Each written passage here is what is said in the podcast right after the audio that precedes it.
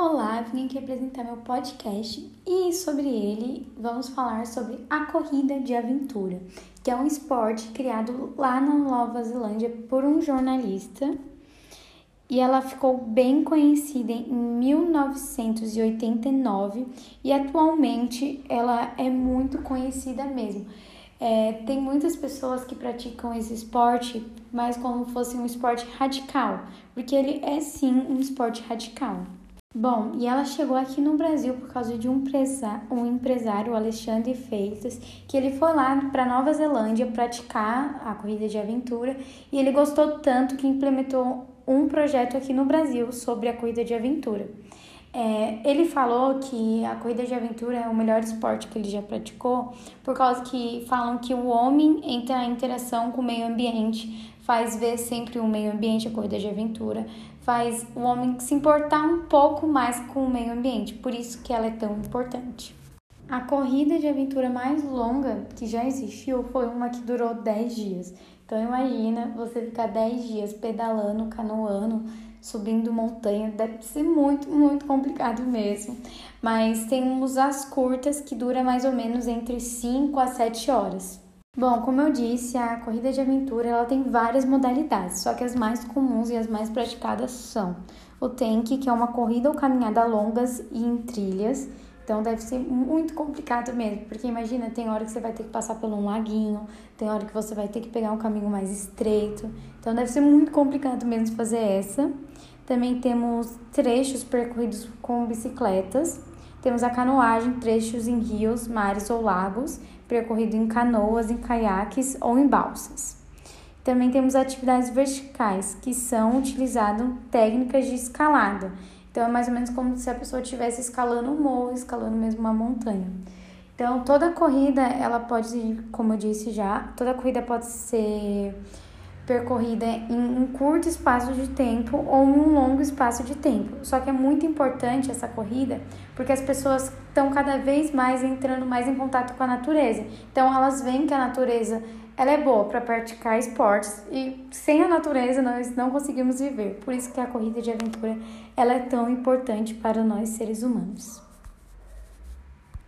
Bom, mas para jogar corrida de aventura, para você participar desse esporte, você pelo menos precisa ter um conhecimento geográfico, porque vocês vão usar mapas quando você estiver fazendo a corrida de aventura para se localizar. E você e sua equipe tem que chegar sempre a primeira equipe no último lugar. Então é quem ganha quem chega primeiro. Mas muitas, muitas pessoas mesmo desistem no caminho porque pode ser de 40 até 400 quilômetros. Então imagina, tem gente que fala assim: ah, não, não dá pra gente pedalar, canoar, é, subir em montanha, tudo nisso. Então as pessoas, tem pessoas que desistem mesmo, desclassificando assim a sua equipe. E a equipe, a equipe que se classifica ou é a única que resta, ou a primeira a chegar no destino. Bom, ela é praticada por homens e mulheres, então não tem tipo, ah, só participa mulher e outra só participa homem. Não, ela é unissex. Então pode participar os dois gêneros numa mesma corrida. Também temos algumas regras na corrida de aventura.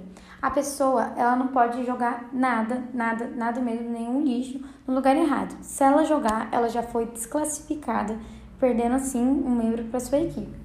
E também ela não pode fazer coisas indevidas, então não, não pode fazer isso durante a competição. Ela também não pode usar GPS, não pode usar nada dessas coisas, só um mapa que foi dado, porque senão também vai ser desclassificada. E tem muitas pessoas que antes levavam é, guias e essas pessoas foram sim desclassificadas por causa que não pode levar um guia. Você tem que você, a sua equipe e o mapa. Então você não pode usar GPS e nem muito menos levar um guia para te ajudar. Também não pode usar transporte animal, porque teve gente que montava em cavalos, em alguma coisa assim, e iam indo. E não pode, é você mesmo que tem que atravessar aquela corrida. E também para participar da corrida, a pessoa vai ter que levar capacete, colete para a hora da canoagem e também tem que levar jo joelheira e muitos outros equipamentos para a pessoa estar pronta para aquela corrida.